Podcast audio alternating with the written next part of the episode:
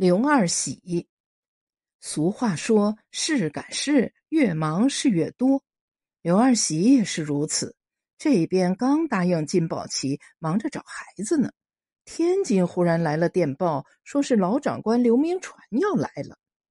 电报是沈庆送来的，当时正值清晨，他像往常一样正在院中练拳。沈庆匆匆送来了电报，刘二喜收住柿子。一手从沈庆手上接过毛巾擦着汗，一手接过电报，刚扫了一眼，神情立时发生了变化。啥的？爵帅要来了？他的语气显得有些惊讶。去！他随即吩咐道：“把人都给我叫来。”沈庆应了一声，连忙去通知相关人员。爵帅就是大名鼎鼎的刘铭传。名字营的老上司，绰号刘六麻子，因他曾被加封一等男爵，部下都尊称他为爵爷或爵帅。刘铭传是淮军第一名将，秉性刚烈，桀骜不驯，史料称其终生铁面，雄侠威棱。在陕西任职时，因与湘系大佬左宗棠不和，便辞官归里。直到这次中法交恶，朝廷闻皮鼓而思良将，这才决定重新启用他，于旨加封他为巡抚衔，督办台湾军务。消息传出，立即引起各方关注。沈庆说，当时法国曾制定了海上截杀刘铭传的计划，以阻止他去台湾，因此上边对刘铭传的安全相当重视。只是上海地方务必加强保卫，同时又致电刘二喜，要他注意防范。刘二喜是刘铭传的老部下，自然格外重视。不一会儿，罗胖子和几个管带先后赶到了，人一到齐，便立即开起会来。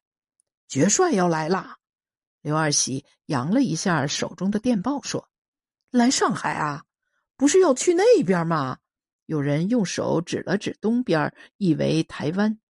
是呀，众人同样都感到意外，因为渡海赴台、福州更为快捷，怎么舍近求远来上海了？这个问题，刘二喜也说不清楚。别管那么多，他说：“咱们先做好自己的事。”接着，他通报了电报的内容，然后吩咐说：“咱们的任务。”就是保卫好爵帅，这是上边交办的差事，不能出半点纰漏。当然，上海地方也接到了指令，但刘二喜打心里瞧不上他们，别指望那帮鸟人，他们屁事儿干不了。他的话引来一阵笑声。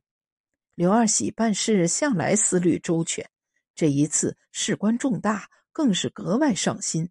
按照他的布置，拱卫分为三层：第一层是贴身警卫，第二层是外围布防，第三层是在周边重要地段增加关卡，加大巡逻，对刘铭传的住行等各方面实行全方位保护。此外，他还要求罗胖子多派便衣，便衣行事。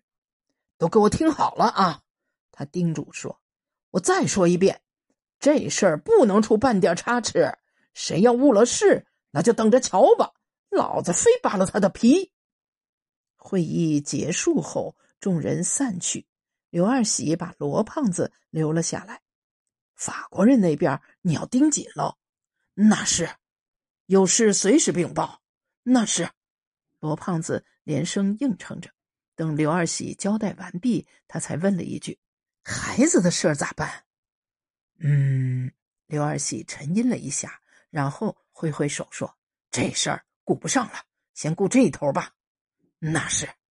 你等等，就在罗胖子转身离去时，刘二喜又叫住了他：“冯日升还有那个孔怀仁，你要继续盯着，不要放松。”那是。七月十一日，即刘二喜接到电报的第二天，刘铭传抵达上海。他的到来受到各界欢迎，各大报纸都进行了报道，法国方面更是关注有加。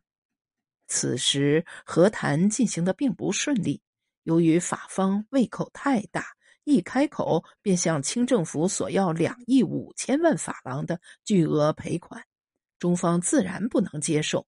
虽然分歧很大，但法方一直信心满满。高层认为，在武装威胁面前，中国除了束手就擒，别无他途。法国公使首席谈判代表巴德诺在致总理茹费里的电报中，一开始语气乐观：“我深信中国现在惊恐万分，如果我们表现得十分强硬，他就会在所有的问题上做出让步。”法国总理茹费里的看法与他完全一致。就在这时，传来了朝廷启用刘铭传的消息。其实这一任命早在和谈开始前四天就下达了。消息传到法国，立即引起各种解读。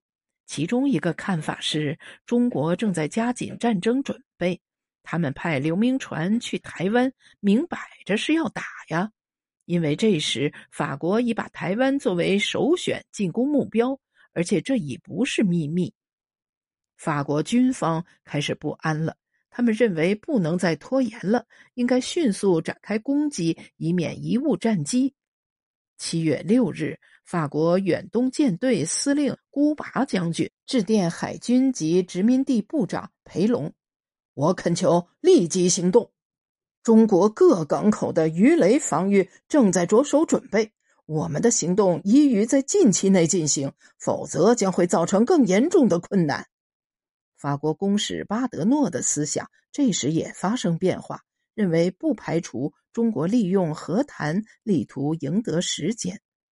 然而，法国高层仍然坚持先前的看法，认为只要继续施压，便可得到他们想要的东西。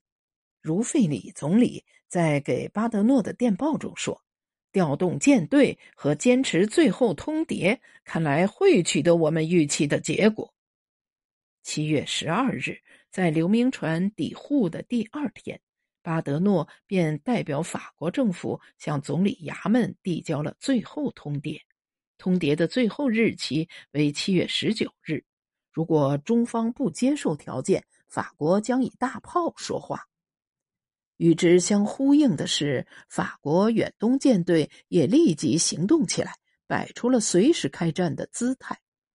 舰队司令孤拔亲率战舰开赴闽江一带，短短几天便有七八艘战舰和多艘鱼雷艇云集福州海面，一时间气氛骤然紧张。然而，让人意外的是，刘铭传到上海后。并没有像人们预料的那样秣马厉兵、积极备战，相反，倒是一副悠哉游哉的样子，整日在公馆里宴请宾朋、诗酒会友。报纸上还登出他被委以谈判副使的消息。有访员问他何日赴台，他则说这要视谈判结果而定。有人问他台湾防务问题，他则避而不谈。相反，却表示对和谈抱有信心。沈庆也一头雾水。有一次，他悄悄问刘二喜：“爵帅真不去台湾了？”刘二喜却含糊其辞说：“也许吧。”那段时间，罗胖子带着人一直在盯着法国方面的动静。他们发现刘铭传的住处有不少暗探活动。其中也包括孔怀仁。刘二喜曾把这些情况报告给了刘铭传，爵帅听了哈哈大笑：“这帮小兔崽子！”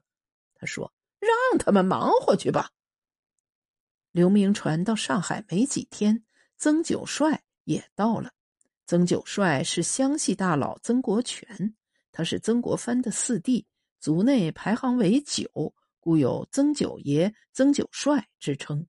曾国藩去世后，湘系领袖除了左宗棠，便轮到了他了。这次和谈，他被委任为谈判正使，以钦差大臣、两江总督兼南洋大臣的身份，全权代表朝廷。一天晚上，曾九帅举行欢迎宴会，宴请法国公使巴德诺一行，刘铭传也参加了。席间，觥筹交错，谈笑甚欢。可刘二喜忽然回到大帐，召集手下开会。决帅要走了，他宣布说：“去哪儿啊？台湾。”天哪，怎么说走就走啊？众人颇感惊诧，因为在这之前并没有发现决帅要走的丝毫迹象。啥时候走啊？明天。从哪儿走？金山。看来这事早有谋划，只有极少人知道。按照刘二喜的布置，众人立即行动起来。刘二喜下令封锁码头和沿途街道，不准走漏任何风声。是夜大风雨一直持续到第二天。等到刘铭传登船而去，法国人还被蒙在鼓里。据史料记载。刘铭传走时只带了一百多名亲兵和少量装备，可谓轻装简从，神不知鬼不觉。法国人万万没想到刘铭传会在他们的眼皮底下悄悄离去，更想不到刘铭传会给他们唱了一出瞒天过海。显然，这是一套完整的计划。首先，刘铭传取到上海，而不是福建。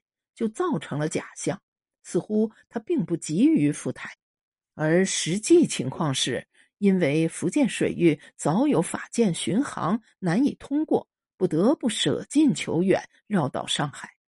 此外，朝廷委任他为谈判副使，也是为了掩人耳目，从而骗过了法国人。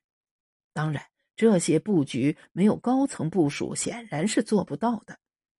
刘铭传一走。刘二喜便轻松下来。前段时间他天天围着爵帅转，毕竟姿势体大。现在任务完成了，他便重新腾出手来，全力查办虎子失踪案。